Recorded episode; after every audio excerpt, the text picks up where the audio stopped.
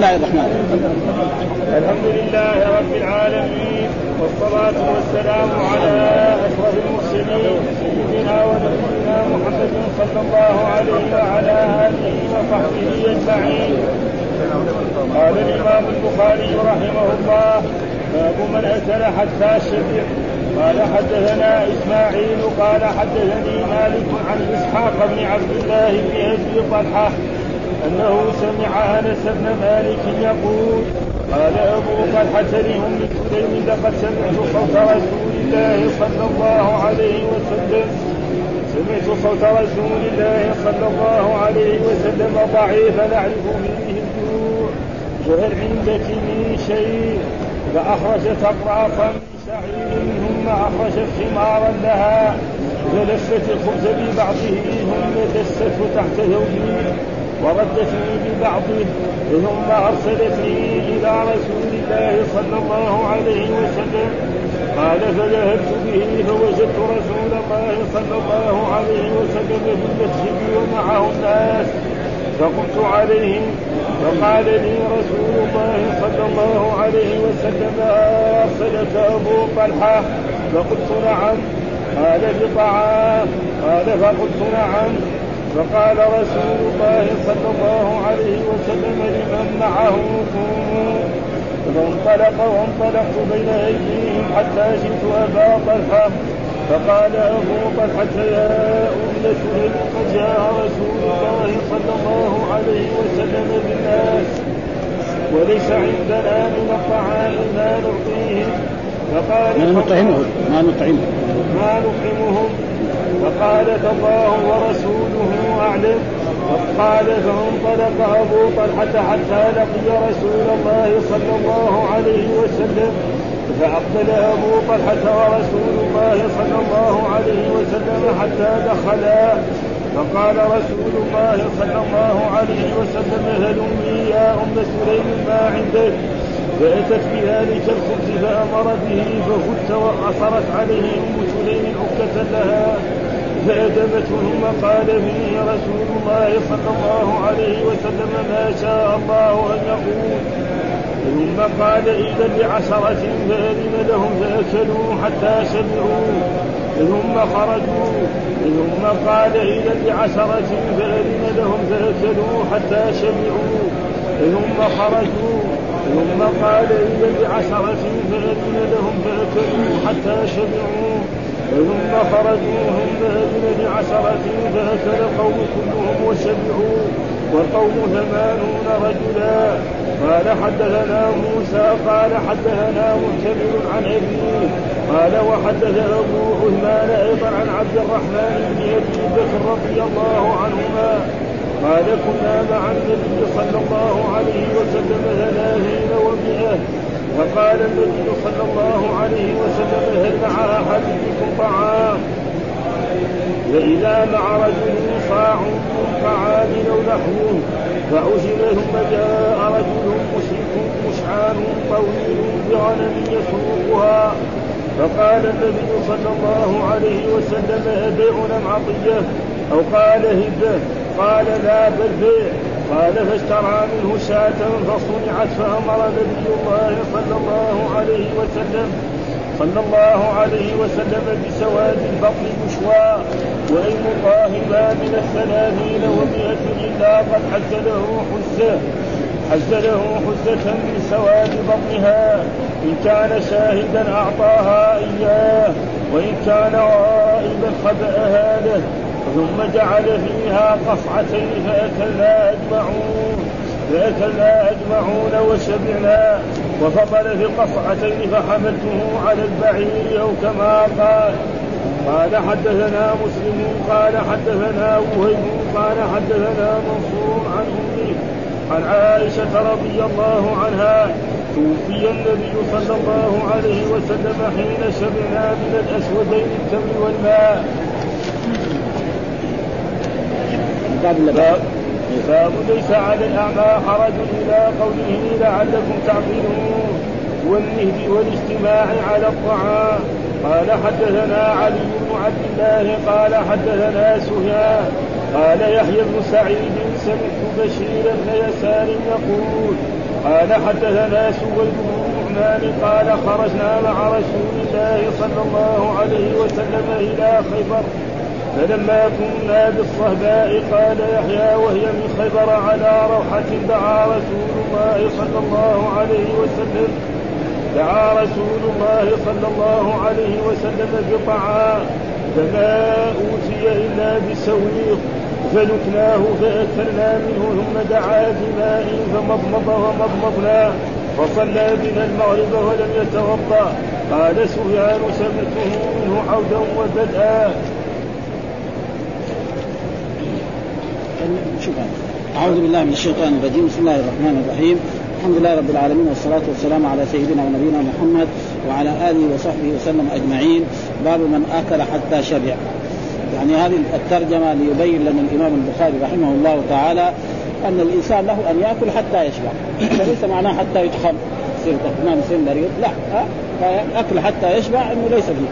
وإن كان هناك في أحاديث عن رسول الله صلى الله عليه وسلم أن الرسول قال يعني ما ملأ وعاء شر من بطن. فإن كان لابد فثلث لطعامه وثلث لشرابه وثلث لنفسه فكأن هذا الحديث يعني لازم ما يشبع. فإذا هذا الحديث إيش؟ يثبت. وهذا حديث أقوى من هذا. لأن هذا في صحيح لكن يمكن في غير هذا فإذا فهم من ذلك أنه له أن يأكل حتى يشبع. المسلم إذا أكل حتى يشبع ليس ليس معناه حتى يدخن ويصير ما يستطيع يتكلم. لأن إذا أكل وشبع حتى تطعم بعدين ما يقدر يصلي. ها ويصير معاه الكسل ويكثر معاه النوم. فهذا ممنوع. وأما إذا أكل حتى شبع المسلمين فإن ذلك ليس فيه ضرر وليس فيه هذا معناه من أكل حتى شبع وهذا كان فيه رد للترجمة على من يقول الإنسان لازم لا يأكل حتى يشبع. الصحيح أنه هؤلاء الصحابة. نعم دعاهم أبو طلحة وأكلوا كلهم حتى شبعوا وكانوا ثمانين. ها؟ فايش الدليل؟ قال حدثنا إسماعيل قال حدثنا مالك عن إسحاق بن عبد الله بن أبي طلحة ها ابن لأنه سمع آنس لأنه اخوه من الأم. آنس اخو لإيه؟ عبد الله بن أبي طلحة، عبد الله بن أبي طلحة هذا أخ لأنس. وهذا يكون إيه؟ حفيده تقريبا. وأنس خادم رسول الله صلى الله عليه وسلم قال أبو طلحة لأم سليم. لقد سمعت صوت رسول الله صلى الله عليه وسلم ضعيفا وهذا الظاهر كان في الخندق. لما كان غزوة الخندق يعني سمعت ومعلوم أن الإنسان لما يكون فيه جوع. يعني إذا تكلم يكون صوته ضعيف فيه ضعف من هذا آه آه ضعيفا. أعرف فيه الجوع. فهل عندك من شيء؟ فهل عندك من شيء؟ يعني هل عندك من شيء نصنع طعام لرسول الله صلى الله عليه وسلم؟ ولجملة من اصحابه يعني كان أصحابه كلهم ما يمكن ان نطعم لكن نطعم عشرة منهم أو خمسة عشر منهم آه أعرف فيه الجوع. يعني هذا ضعف صوتي من إيه؟ من شدة الجوع. فهل عندك من شيء؟ فأخرجت اقراصا من شعير. أقراص من شعير. ما ثم أخرجت خمارا لها فلفت الخبز ببعضه. يعني خمار معناه زي الشال عشان ما حد يراه في الطريق ولا شيء. لفته هكذا وجعلت الثاني عليه. ويصير حتى ما حد يراه حتى يصل إلى رسول الله صلى الله عليه وسلم. ها فلفت الخبز ببعضه ثم دسته تحت ثوبي. ها يمكن واحد ضعيف يقابل أنس في الطريق يقول له أعطيني ويأخذ منه شيء فيكون إيه مسألة سرا ما حد يعلم هذا. تحت ثوبي. وردتني ببعضه ثم أرسلتني إلى رسول الله صلى الله عليه وسلم فذهبت فوجدت رسول الله في المسجد ومعه الناس. ها أظن يعني في مسجد رسول الله صلى الله عليه وسلم هنا ما هو فيها.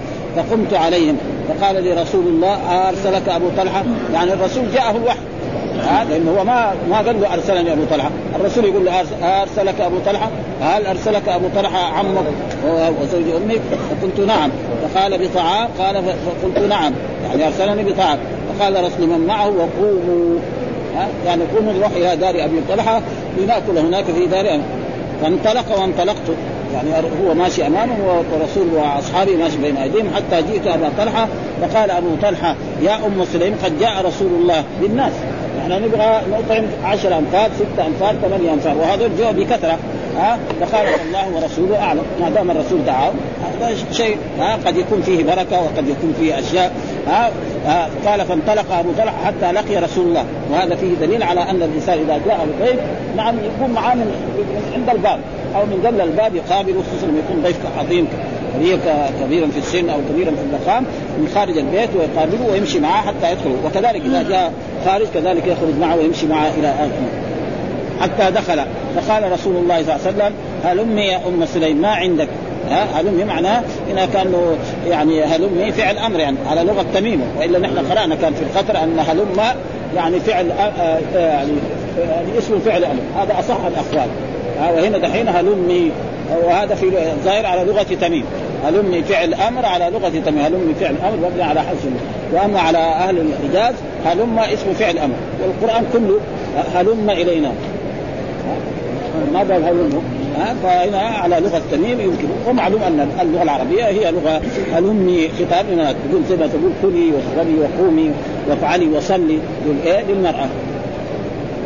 ما عندك؟ إيش عندك من الطعام؟ هذا خبز بسيط. فاتت بذلك الخبز فأمر به ها ففت ها فت يعني جعل فتها وعصرت وعصرت عليه أم سليم كذلك عكه فادمته يعني جعلته خفيف أدمته يعني جعلته زي زي الادام ها ثم قال فيه رسول الله يعني دعا قال هنا بمعنى دعا رسول الله صلى الله عليه وسلم حطت الطعام في قدر أو في ماعون فالرسول قرأ أشياء ودعا في هذا الطعام. فلما دعا في هذا الطعام خلاص ها صار فيه البركة وصار فيه الخير فأمر به. ما شاء الله أن يكون ثم قال اذن لعشرة. قال يا آنس أو أبي طلحة اذن لعشرة من أصحابي يدخلوا. فدخلوا واكلوا حتى شبعوا. وهذا محل الشاهد. يعني الحديث كله زي حتى شبعوا. أنه جائز للإنسان يأكل حتى يشبع. بس يأكل حتى يشبع ليس معناه حتى يدخل. ها يصير ما يقدر يتحرك. أبدا عشان الذين فهذا ما ممنوع. أما يأكل حتى يشبع ما هو ممنوع. وإن كان بعض الناس يقول لا ما يأكل. والدليل على ذلك الحديث الذي يعني ثلثا لطعامه وثلثا لشرابه وما ملأ وعاء شر من بطن. فاخذ العشرة وأكل. فاذن لهم فأكلوا حتى ثم خرجوا.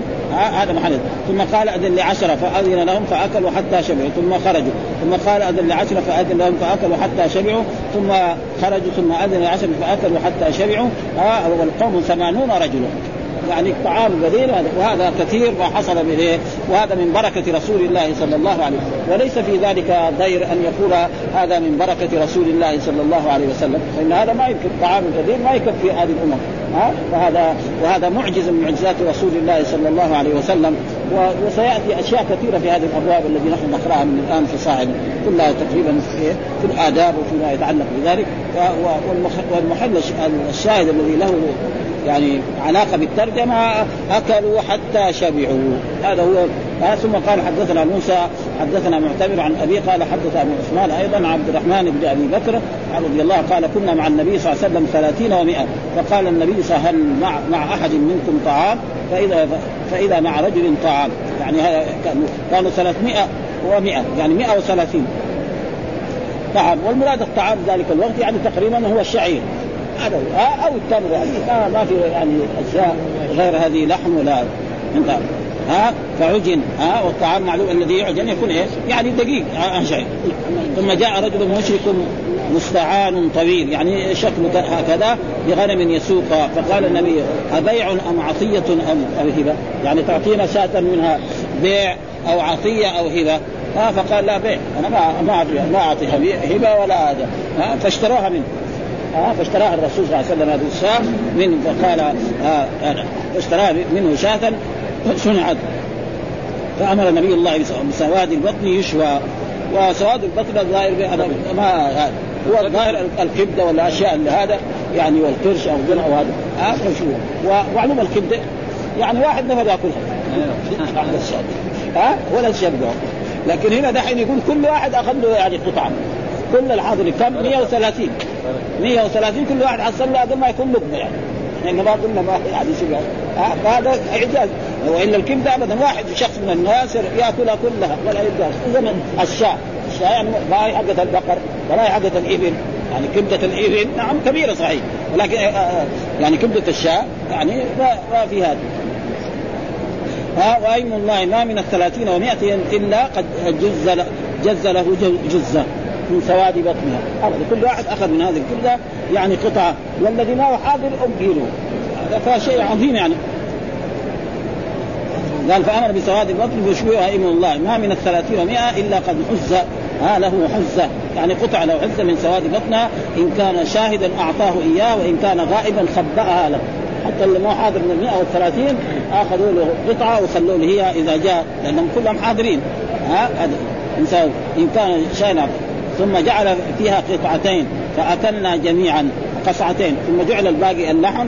في قصعتين فأكلنا اجمعون وشبعنا. وهذا محل الشاهد. ها؟ وشبعنا.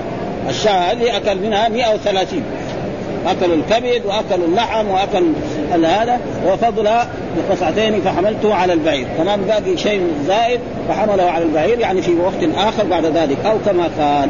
ها؟ فهذا وهذا محل الشاهد. شبعنا. هذول كلهم شبعوا وكذلك في الآخر أكلوا من اللحم ومن الثريد هذا حتى جمعوا. الحديث الثاني برضو حدثنا مسلم حدثنا وهيب حدثنا منصور عن أمه عن عائشة رضي الله توفي النبي صلى الله عليه وسلم حين شبعنا من الأسودين ها التمر والماء. يقول يعني الرسول صلى الله عليه وسلم عندما توفي في عام 11 من من هجرته صلى الله عليه وسلم في اليوم الثاني عشر من شهر ربيع الأول. في ذلك الوقت شبعنا من الأسودين. وإلا قبل ذلك ما كنا نشبع من الأسودين. وجاء تقدم لنا أحاديث أن الصحابة كانوا يقولون ما شبعنا يعني شبعنا من التمر إلا بعد فتح خيبر قبل فتح خيبر الناس في حاجة أما لما فتحت خيبر وخيبر للمسلمين آه كان الناس استطاعوا أن يشبعوا من إيه؟ من التمر، وأما قبل ذلك فلا يمكن، وقد مر علينا كذلك في دراستنا أنه مره من المرات الرسول يعني أرسل جيشا وأعطاهم جراب فيه تمر. ها آه وكانوا عدد كبير وكان الرئيس كل يوم يعطيهم تمرتين. بعدين صار تمرة، بعدين في الآخر غلب. فصارت التمره لها محل. لأن التمره إذا أكلها الإنسان وشرب بعدها ماء هذا كل حال فيها بعض الفائده ها؟ فبعد ذلك ما فيها أي شيء وأصبحنا يعني ها؟ فتوفي النبي صلى الله عليه وسلم حين شبعنا من الاسودين هذا من الاسودين الاسودين هو التمر. التمر أسود. الماء ما هو أسود. الماء زي ما يقولوا في هذا ما له لون. يتلون بلون إيه؟ إناء. كذا ها؟ فهذا تسمية تغليبا وهذا موجود كثير في اللغة العربية. ها مثلا نقول إيه يعني نقول قمرين للشمس والقمر ونقول للعمران لابي بكر وعمر ونقول للأب والأم والأبوان ونقول كذلك البيعان. موجود يعني كثير الأسودين فإذا الأسود هو التمر ها والماء ما هو أسود إنما فهذا مسمى تغليب في اللغة العربية وهذا موجود كثير ها فمن ذلك الأبوان. الابوان إيش من الاب والأم. ها البيعان المراد به البيع يعني البائع والمشتري. كذلك مثلا العمران لأبي بكر وعمر. وهذا محل الشاهد يقول في هذا يعني بعض الأشياء ذكر فيه ثلاثة أحاديث الأول حديث أنس في تكثير الطعام ببركة النبي وقد تقدم شرحه في علامات النبوة وفيه فأكلوا حتى شبعوا وهذا هو الثاني الثاني حديث عبد الرحمن بن أبي بكر في طعام القوم من سواد بطن الشاه وكانوا ثلاثين ومائة رجل وفيه فأكلنا فأكلنا أجمعون. يعني أكلنا أجمعون يعني ما بيجي ولا واحد. وهذا زي ما يقول توكيد إيه؟ معنوي. زي القرآن يقول فسجد الملائكة كلهم أجمعون. ما ما بيجي ولا أحد. وهنا كذلك أجمعون. وقد تقدم شرح في كتاب الهبه الثاني حديث توفي حين شبعنا من الأسودين. وفيه إشارة إلى أن شبعهم لم يقع قبل زمان وفاته. قاله الكرماني قلت ولكن ظاهره غير مناسب وقد تقدم في غزوة خيبر من طريق عكرمة عن عائشة قال لما فتحت خيبر كنا الآن نشبع من التمر. ومن حديث ابن عمر ما شبعنا حتى فتحنا خيبر. فالمراد أنه صلى الله عليه وسلم شبع حين شبعوا واستمر شبعهم وابتداؤه من فتح خيبر. وذلك قبل موته بثلاث سنين ومراد عائشة بما أشارت إليه من الشبع هو من التمر خاصه دون الماء. لكن آه، قرنت به إشارة إلى أن تمام الشبع حصل بجمع بجمعهما آه، ومعلوم أن الماء إذا شرب التمر له يعني مكانه. فكان الواو فيه بمعنى مع لا أن الماء وحده يوجد الشبع منه. ولما عبرت عن التمر بوصف واحد وهو السواء عبرت عن الشبع والري بفعل الواحد وهو يقول في حديث عن أبي طلحة سمعت صوت النبي ضعيفا أي أعرف فيه الجوع كانه لم يسمع في صوته لما تكلم هذا آه، إذ ذاك الفخامة المألوفة هذا لأن صوت الرسول كان إذا تكلم أو إذا خطب كأنه منذر فحمل ذلك على الجوع قرينة الحال التي كانوا وفيها رد دعوة على ابن حبان أنه لم يكن يجوع. لم يكن يجوع واحتج بايه؟ بحديث ابيت يطعمني ربي ويسكن هذا ما ينفع لأنه مثلا آه، الرسول لما قال يعني أراد بعض الصحابة أن يواصلوا الليل والنهار فقال أنتم قالوا يا رسول أنت تواصل. نحن كمان نواصل أسوة بك قال أنا لست مثلكم. إني أبيت يطعمني ربي ويسقين فإذا كان مثلا الصائم يأكل ويشرب ما صار صائم. اذا إيه يبيت يطعمه ويسقيه بإيه؟ أشياء يعني معنوية. يعني مثلا آه، يعني رغبة في الرب سبحانه وتعالى فيما عند الرب. وهذا شيء مشاهد مثلا الانسان في عصرنا في دنيانا هنا لو أن إنسان فرح فرحا عظيما أو حزن حزنا شديدا ما يجوع. ذاك اليوم لا يأكل ولا يشرب ولا يجرى بشيء. هذا فليس معناه يطعم ربه ويسقيه يطعم من الحكمة ومن الأشياء المعنوية التي تزيد من إيه؟ من قدر الرسول. هذا المراد به في إيه؟ في هذا. وأما إذا كان يأكل ما يسمى ما يسمى صائم. أي واحد يأكل لا يسمى صائم ويؤخذ من قصة أبي طلحة أدب من يضيف أن يخرج مع الضيف إلى باب الدار تكريمة له. وفي هذه الأحاديث جواز الشبع وأن تركه أحيانا وإن تركه أحيانا ابدا وقد ورد أن أكثر الناس شبعا في الدنيا اطوالهم جوعا في الآخرة. قال الطبري أن الشبع وإن كان مباحا فإن له حدا ينتهي إليه وما زاد على ذلك فهو سرف. والمطلق منه ما كان ما أعان الآكل على طاعات ربه ولم هو ثقله عن أداء ما وجب عليه. وحديث سلمان الذي أشار إليه أخرجه ابن ماجه بسند لين. وهنا وذكر هنا في الأحياء أنهم اشتهى اشتهى الخبز. فمن طلب يعني إيش معنى الجائع؟ في حد الجوع على رأيين. ذكرهما في الأحياء. الأحياء إيه للغسال. أحدهما أن يشتهي الخبز وحده فمتى طلب الإدام فليس بجائع ثانيهما إذا وقع ريقه على الأرض لم يقع عليه الذباب. يعني كيف الجيعان نعرفه؟ إذا وقع ريقه على الأرض يقول الذباب ما يجي. هذا جوعان خالص درجة أولى يعني. ها؟ يقول هكذا هذا يكون إيه مرة. ذكر ان أن مراتب الشبع تنحصر في سبعة. الأول ما تقوم به الحياة. الثاني أن يزيد حتى يصوم ويصلي ويصلي عن قيام. وهذان واجبان. الثالث أن يزيد حتى يقوى على أداء النوافل. هذا شبعان. والرابع أن يزيد حتى يقدر على التكسب. وهذان مستحبان. الخامس ان يملا الثلث. وهذا جائز. السادس أن يزيد على ذلك. وبه يسكر البدن ويكثر النوم. وهذا مكروه. السابع أن يزيد حتى يتضرر وهي البطنه يعني التخمه ها منهي عنها وهذا حرام ويمكن دخول الثالث والرابع في الأول وفي الثاني والله أعلم. تنبيه. وقع في سياق السند معتمر. ثم باب باب باب ليس على الأعمى حرج إلى قوله لعلكم تعقلون. وهذه الآية التي هي في سورة النور. ليس على الأعمى حرج ولا على الأعرج حرج ولا على ولا على المريض حرج ولا أن تأكلوا. ليس على الأعمى حرج ولا على الأعرج حرج ولا على المريض ولا على أنفسكم أن تأكلوا من بيوتكم أو بيوت آبائكم أو بيوت إخوانكم أو بيوت أخواتكم أو بيوت أعمامكم أو بيوت عماتكم أو بيوت أخوالكم أو بيوت خالاتكم أو ما ملكتم مفاتحه أو صديقكم ليس عليكم جناح أن تأكلوا جميعا أو أشتاتا فإذا دخلتم بيوتا ها؟ ففي وفي هناك في سورة الفتح ليس على الأعمى حرج ولا على المريض حرج ها؟ ولا على المريض حرج. من يطع الله ورسوله يدخل جنات تجري من ها؟ فاذا المراد بهذه الآية ليس على الأعمى حرج يعني التي في سورة النور. هي الذي إيه؟ تطابق الترجمة الذي يريدها الإمام البخاري ليس على الأعمى حرج ولا على الاعرج حرج ولا على المريض حرج ولا على انفسكم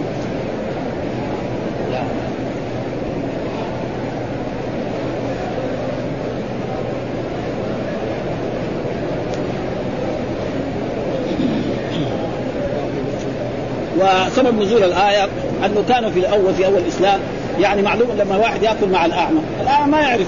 يعني قد المفتح ياكل أكثر منه وينقي الطيب وهو ما يحصل فكان يتحرج ناس يعني مرتبتهم عالية. أصحاب الرسول صلى الله عليه وسلم. فأنزل الله تعالى هذه على كل يعني إنه الانسان ياكل ليس على الاعمى حرج ولا على المريض حرج المريض كذلك ما يأكل زي الصحيح واحد عامي يأكل أكل كثير. ومريض يأكل أكل فكان يتحرج من ذلك فأنزل هذه. وكذلك على أن تاكل يعني يعني بيوتكم أو بيوت آبائكم بعدين يعني جميعا أو اشتاتا لهم يحطوا طعام كثير وكلهم يجلس يجلس المريض الأعرج مع المريض مع الأعمى مع كلهم يجلسوا في هذا. وهذا فيه فائدة. وقد جاء في احاديث يعني مرت علينا برضو أنه دائما طعام الواحد يكفي الاثنين وطعام الاثنين يكفي الثلاثة وطعام وهكذا. فأشياء مثل هذه فلذلك من اداب الإسلام هذا ليس على اعمى حرج ولا على الأعرج حرج ولا ولا على أنفسكم أن تأكلوا من بيوتكم أو بيوت آبائكم أو بيوت إخوانكم أو بيوت أخواتكم أو بيوت أعمامكم. وبعدين والنهد. والنهد يقول فسر لنا هو في الهبة. نحن دحين ما متذكر. والنهد يعني يقول والنهد والاجتماع على الطعام. ها؟ يعني آه الآن باب الهبة يقول ذكره باب الهبة ما عندنا دحين كتاب نسخة هنا غالبا نراجع إلا واحد. من إخواننا يكون متذكر يمكن يعني أقرب مننا. ها؟ وأنا اللي أظن والنهدي والاجتماع على الطعام، الاجتماع على الطعام هذا نص الآية. ها؟ أكل جميعا أو اشتاتا الآية بتنص على الآية. جميعا أو اشتاتا، جميعا معناه يجتمع على الطعام، وإذا اجتمع على الطعام الطعام يصير فيه بركة. ابدا. معروف. ها؟ وإذا كل واحد وجائز كذلك كل واحد يأكل واحد. يعني ليس لكن الاجتماع هذا أحسن وأفضل. ها؟ إيش الدليل؟ قال حدثنا علي بن عبد الله قال حدثنا سفيان قال يحيى بن سعيد سمعت بشير بن يسار يقول آه حدثنا سويد بن النعمان قال خرجنا مع رسول إلى خيبر فلما كنا بالصهباء ها؟ صهباء يعني مكان بين المدينة. قال يحيى وهي من خيبر على روحة. الروحة معناه يعني سفرة على الإبل. دعا رسول الله صلى الله عليه وسلم بطعام فما اتي إلا بسويق. ما اتي إلا بسويق. والسويق إيش هو؟ كنايه عن عن عن البر المحموس أو الدخن المحموس ثم بعد ذلك يدق. هذا هو ولا يزال إلى الآن معروف. هذا هو السويق يعني بر نعم نأتي به ونحمسه على النار ثم يدق فيسمى وأكثر ما يكون أحلى ما يكون في إيه؟ في الدخن حقيقي. أما في البر وفي غير ذلك ما هو مثل ذلك. في الدخن يعني يكون لذيذ جدا. ها؟ ومعلوم أن هذا أشياء ضعيفة. فاكلنا فأكلنا منه. ثم دعا بماء فمضمض ومضمضنا فصلى بنا المغرب. ها؟ أتي وما أتي إلا بسويه ولقناه. لقناه معناه حطيناه في الماء وبعدين شربنا عليه الماء. ها؟ لأن السويق لابد إيه؟ يتحرك من هنا ومن هنا. هذا معناه لقناه فأكلنا ثم دعا بماء فمضمض ومضمضنا. وهذا الحديث فيه دليل على ترك الوضوء مما مست النار. هذا الحديث لأنه أحاديث تقدمت في في السنن موجودة. انه الوضوء مما مست النار. وفي أحاديث كذلك أن الرسول صلوات الله وسلامه عليه سئل أنا أتوضأ من لحوم الغنم؟ قال إن شئت. أنا أتوضأ من لحوم البقر؟ قال إن شئت. أنا أتوضأ من لحوم الإبل؟ قال نعم. وأخذ بذلك بعض الأئمة كالإمام أحمد بن حنبل الوضوء إيه؟ من لحم الإبل. وآخرين قالوا لا ما في ها؟ كله. ولذلك زي السنن سنن أبي داود باب الوضوء مما مست النار. يسوق يسوق الأحاديث. بعد ذلك ترك الوضوء مما مست النار فاذا إيه؟ منسوخ. وهذا من الأدلة على انه إيه؟ ترك الوضوء ما لأن السويق ما يصير سويق إلا بعد إيه؟ بعد أن يمسه النار. بعد ما يحمس في النار. ها؟ هذا. هذا هو. اصح الأقوال ترك الوضوء ما مس. إلا الإبل. وهناك بعض من العلماء ما أخذ بذلك. وعلى كل حال ما دام الحديث صح يعني فيجب على طلبة العلم وخصوصا طلبة العلم أنهم إذا أكلوا لحم الجذور أن يتوضأوا. ليه؟ لأن الرسول كذا أمر. ولحم الجزور غير اللحم ها؟ كثير يعني. الرسول يعني الجزور له خواص غير لا. الرسول جاء في أحاديث آه، صلوا في مرابض الغنم. ثم نهى عن الصلاة في مرابض الإبل. ليه؟ مع انه روث الإبل وروث الغنم طاهر. ومع ذلك ليه؟ لأن الإبل غير. أول خلقت من الشياطين. ثم الإبل لما واحد يصلي هناك بينما هو راكع وساجد ترفسه ناقه يموت. ابدا يموت يعني مش يعني يتعور. قد ترفسه أو تعضه بعد ناقه ولا جمل بعير يعض شخصا ما يقتلوه ها؟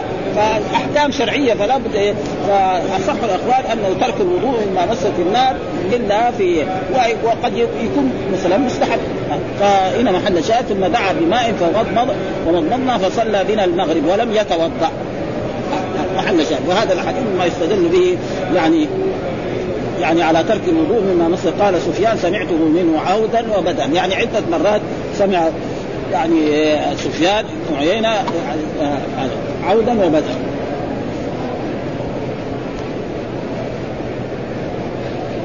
هنا برضه إلى وساق في روايه أبي ذر الصنفين الاواخرين وقال الآية وأراد بقية الآية التي في سورة النور لا التي في الفتح لأنها المناسبة لأبواب الأطعمة. وايد ذلك أنه وقع عند اسمها قول لعلكم تعقلون. يعني آخر لعلكم تعقلون وهي التي وهذيك لا ما فيها لعلكم تعقلون.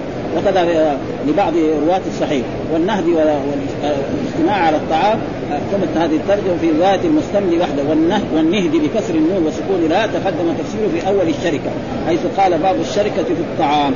ها؟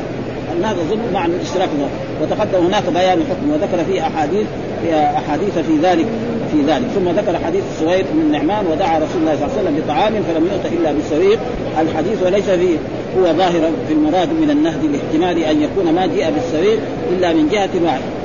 النهد معناه اظن كل واحد يأتي بشيء من الطعام. الظاهر هذا هو يعني. النهد معناه كل واحد يأتي بشيء من الطعام. اجتماع على لوك السويق ولكن مناسبة الأصل آه لأصل الترجمة ظاهرة في اجتماعهم على لوك السويق من غير تمييز بين أعمى وبصير وبين صحيح ومريض. وحكى ابن بطال عن المهلب قال مناسبة الحديث آه، في حديث سويد ما ذكره أهل التفسير أنهم كانوا إذا اجتمعوا للأكل عزل الأعمى عن على حدة والأعرج على حدة والمريض على حدة لتقصيرهم عن أكل الأصحاء فكانوا يتحرجون أن يتفضلوا عليهم. وهذا عن ابن الكلب وقال عطاء. ابن يزيد كان الأعمى يتحرج أن ياكل يأكل طعام غيره لجعله لجعله يده في غير موضعها والأعرج كذلك لا لاتساعه في موضع الأكل. يعني يبغى له محل كثير. إذا كان هذاك يجلس هنا الأعرج يبغى له محل أطول وأوسع. فلذلك كان يعني يكون هذا. والمريض برائحته ها بعض الناس يكون فيه إيه؟ فنزلت هذا فأباح لهم الأكل مع غيرهم وفي حديث سويد معنى الآية لانهم جعلوا أيديهم فيما حضر من الزاد سواء مع أنه لا يمكن أن يكون أكلهم بالسواء لاختلاف أحوال الناس لذلك وقد سوغ لهم الشارع ذلك مع ما فيه من الزيادة والنقصان. فكان مباحا. معلوم أن الأعمى ما يأكل زي والمريض ما يأكل شيء صحيح فاذا كل واحد يأكل على قدر حاجته فإذا كان قليل هذا. ليس عليه وهي أصل في جواز الأكل المخارجة ولهذا ذكر في التاء والنهد والله أعلم. ثم برضو هذا نقل هذه الترجمة. باب الخبز المرقق والأكل على الخوان والسفرة. باب الخبز المرقق المرقق معنى اللين. معلوم إنه إذا كان خبز الشعير ما يصير لين. مثل البر. مثل الآن الفين وهذه الأشياء التي حدثت الآن هذا يكون مرقق أما الشعير لازم يكون خبز إيه فيه يبوسه كمان لو جلس بعد ما بعد ما يخبز يصير يابس زيادة. هذا معناه الخبز ها والأكل على الخوان الخوان معناه يعني سفرة كذا كبيرة ويجلس عليها. هذا. والسفرة أصل السفرة ما يلف فيها الطعام. لكن بعد ذلك صارت السفرة ما يوضع أول ثم يوضع عليها. والخوان يكون مرتفعا هذا. فهل يجوز؟ آه الجواب يعني ما في شيء. إنما الرسول ما جلس. يعني ما أكل من الخبز المرقق ولا أكل على الخوان آه آه يعني. فهذا يعني فيه أشياء ما كانت موجودة فالآن. ثم أحل لكم الطيبات. ما يجي واحد يساوي فلسفه لا نحن ما نأكل إلا مثل ما أكل الرسول صلى الله عليه وسلم. لا قال كل ما شئت واشرب ما شئت بدون سرف ولا مخيل ها فالاكل الموجود على عهد الرسول غير والآن الموجود غير فإذا الإنسان أكل وشرب بغير سرف ولا وقر فإن ذلك جائز وليس له أي شيء. إيش الدليل؟ حدثنا محمد بن سنان حدثنا همام عن قتادة قال كنا عند أنس وعنده خباز ها له فقال ما أكل النبي خبزا مرققا ولا شاة مسموطة حتى لقي الله يقول هذا عن أنس أنس لأنه لازم الرسول ثم بعد ذلك ربنا أعطاه شيء من الدنيا ليه؟ لدعاء الرسول صلى الله عليه وسلم فإن الرسول دعا لأنس بثلاثه ادعيه نعم اللهم أكثر ماله وولده وأدخله الجنة. ودعاء الرسول مستجاب. فهو يقول كان ماله كان له نخيل يثمر في السنة مرتين. نخيل الناس يثمر مره وهو يثمر مرتين. وكان أولاد واولاد أولاد وأحفاده فوق السبعين. والجنة إذا مات حصلت كما جاء.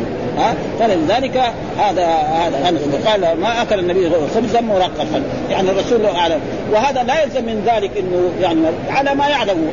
قد يكون يعني أكل مرات وما هو حدث هو دائم مع رسول الله في النهار لا. ولا شاة مصموطة، إيش الشاة المصموطة؟ الشاة التي تكون صغيرة ثم نعم يحرق الشعر ها؟ ما يعني ما تصلح ها يصلغ الشعر ويبقى الجلد فيها. ثم بعد ذلك تشوى. وهذا لذيذ بالنسبة للعرب. يعني يعرفوه يعني. ها, ها؟ يندروا الشعر بالنار يحطوا النار بعد ما يذبحوها يعني. بعد ما حية لا. بعد ما يذبحوها يندروا الشعر ثم بعد ذلك يعني يشوه يشوي اللحم. فيصير الجلد مع إيه؟ مع اللحم. وهذا تقريبا لذيذ. فيقول اموى حتى لقي الله. حتى ما توفي رسول الله صلى الله عليه وسلم ما حصل طيب هو يمكن حصل ذلك والصحابه حصلوا ذلك وجاء الدولة الامويه وجاء الدولة العباسيه اللي كانوا متنعمين اشد التنعم لأن الدولة العباسيه هذا تنعموا اشياء يعني ما راها غيرهم ابدا من الناس المتقدمين ابدا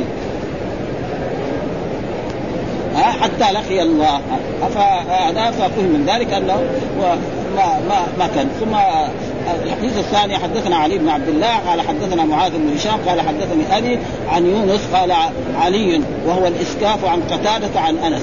يونس علي برضه هو علي بن المديني ها؟ عن قتادة عن أنس قال ما علمت النبي أكل على سكرجة قط. والسكرجيه هي الخوان.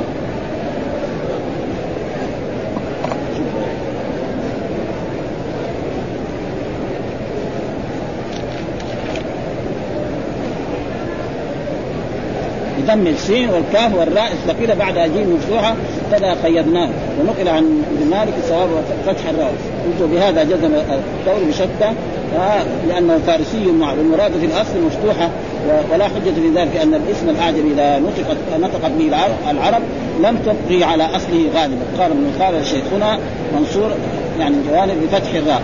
وكان بعض أهل اللغة يقول والصواب السكرجة وهي فارسية معربة وترجمتها مقرب مقرب الخل أو ترجمتها مقرب وقد تكلمت بها العرب قال فإن حقرت فإن حقرت فإن حقرت حذفت الجيم والراء وقلت اسكر ويجوز إشباع الكاف حتى تزيد ياء وقياس ما ذكره سيبويه في للهيم وللهيم أن يقال في سكرية سكرية والذي سبق. قال وهي صحاف صغار يؤكل فيها. يعني إيش السكرجة يقول صحاف زي عصرنا. ها الآن أكثر البيوت فيها صيني. ها وكل واحد يغرف له ويأكل لحاله.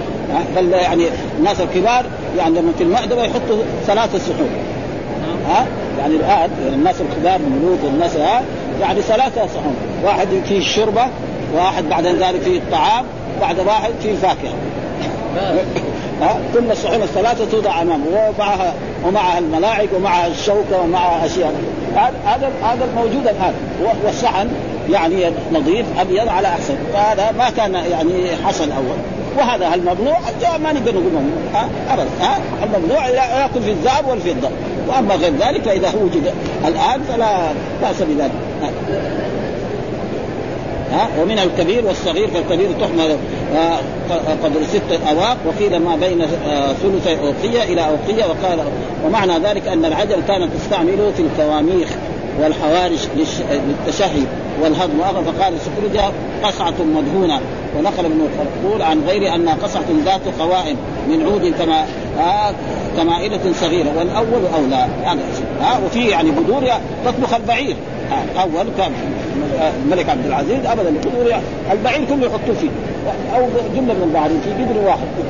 فأشياء مثل هذه الأشياء يعني ما نقدر نقول من واحد. فإذا ربنا أكرم الإنسان وتنعم بهذا ويكفي ذلك كل من طيبات ما احل الله لكم ها ويحل لكم الطيبات ويحرم عليكم الخبائث.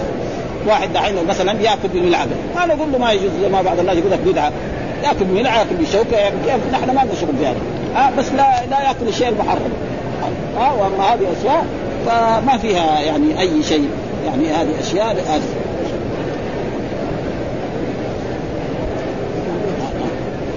أن أصل الطعام الذي يتخذه آه السفرة السفرة الذي يتخذه النساء وأكثر ما يصنع في جلد آه فنقل اسم الطعام إلى ما يوضع فيه، يعني أصل السفرة الطعام الذي ياخذه المسافر للسفر، ثم بعد ذلك نفس الوعاء الذي يحط فيه سمي سفرة آه هذا. آه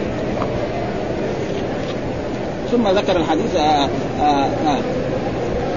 ولا خبز مرقق قط ولا أكل على خوان قط قيل لقتادة فعلى ما كانوا يأكلون. قال على السفر، السفر معناه معناه اللي يوضع على الأرض. ها زي الامطار اللي تقدم ذلك. آه حدثنا ابن أبي مريم أخبرنا محمد بن جعفر أخبرنا حميد أنه سمع أنس يقول قام النبي صلى الله عليه وسلم يبني بصفية فدعوت المسلمين إلى وليمته أمر بالانطاع انطاع معناه السفره ها الذي تفرش في الأرض. نعم فبسطت فألقي عليها التمر والأقط والسمن. وهذا دليل على أن الوليمة لا يجب إلا تكون أولم ولو بشاء إلا لازم شاء فإن الرسول أولم بزينب بتمر. فأي شيء.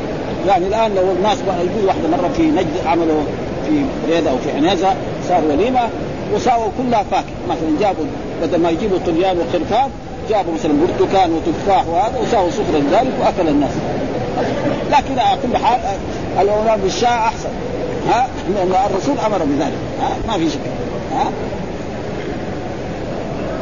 وقال عمر عن أنس بنى بها النبي صلى الله عليه وسلم ثم صنع حيسا فيه مطعم. الحيس معناه التمر مع مع السمن. ومعروف. ها؟ حيس وتمر مع حيس مع الدقيق.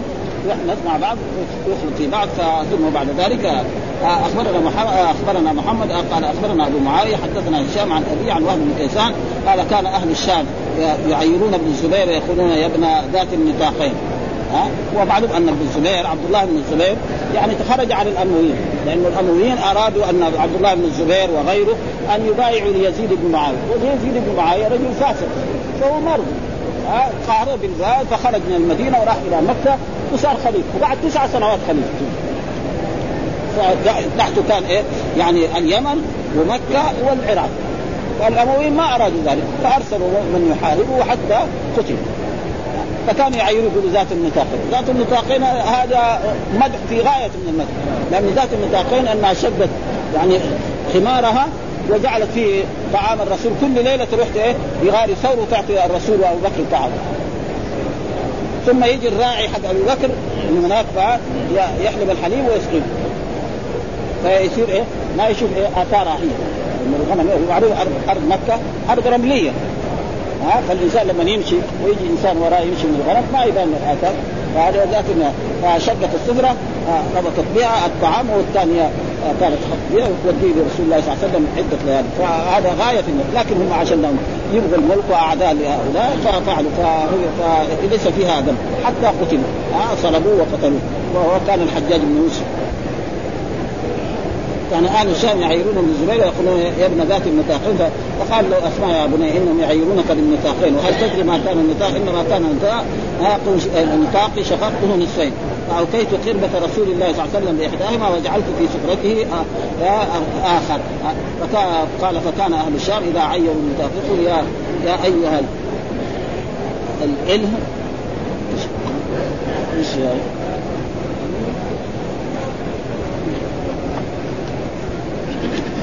أنا ما شفتها ها؟ قال إيه؟ قوله الهي في روايه يا اي ايهن ايهن ورب الكعبة يعني بلد بلاد ايهان ورب الكعبة قال الخطابي ايهان بكسر الهمزة والتنوين معناها الاعتراف بما كانوا يقولون والتقرير له تقول العرب في استدعاء القول من الإنسان إيه ايها وايه وإيه بغير تنوين وتعقب أن ذكره سعد وغيره بس قلت ايهن ها يعني واحد يتكلم بكلام تقول إذا كان تبغى يسكت تقول له صح. ها معروف هذا ها يعني كلام كلمة يعني خليهم يقولوا. فإن هذا غاية في المدح. لك ولأمك. ها ما هو ذنب. لكن هم ما يعرفوا. ما ما ما عندهم من السنن ما يعرفوا عن هذه الأشياء. وذلك في عهد يزيد. ويزيد رجل يعني ما كان على كل حال يعني لا يجوز تكفيره إنما رجل عاصي. ها؟ وأما الذي يكفره فغلطان. الرجل عاصي وعلى كل حال. يعني خدم أدى بعض الخدمات فإنه بعد ذلك أراد يرسل, يرسل جيوش للجهاد في سبيل الله. ها؟ تلك شقاة ظاهرة عنك عارها يعني ما ما, فيها عار عليك ابدا. وحدثنا أبو النعمان حدثنا أبو هوان عن أبي بشر عن سعيد بن جبير عن ابن عباس إن أم حفيظ بنت الحارث بن حزن خالد بن عباس أهدت إلى النبي صلى الله عليه وسلم سمنا واقتا وأدبا فدعا بهن فدعا بهن فأكن على مائدته وتركهن النبي صلى الله عليه وسلم كالمستقبل. يعني فيقول أن خالد بن عباس جاءت إلى المدينة هنا وأهدت النبي سمنه سمنه واقطا والأقط معروف الذي هو المضير اللبن المتجمد وكذلك اضبا الضب جمع ضب. والأضب معروف يعني بعض الناس يأكلوه. فدعا بهن فاكلن على مائدته يعني أكل الضب على مائدة رسول الله الرسول ما أكل. قال لأني أعاف. يعني أقرف منه زي ما يقول. ها باللفظ العامي أقرف من إيه؟ من هذا ف... ف... ف... ولو لو كنا حراما ما أت... ما أكلنا على مائه يعني حتى معروف بس المقصود الضب. وإلا السمن هذا معروف. والأقرب معروف. إنه على الكلام ما أكلنا على مائدة. والشيء اللي فيه هذا الضب. وأما السمن قيل معروف كل الناس يعرفون وكذلك الاقرب معروف حتى من الرسول ذكر أنه من من الأشياء التي تفطر ساع من تمر أو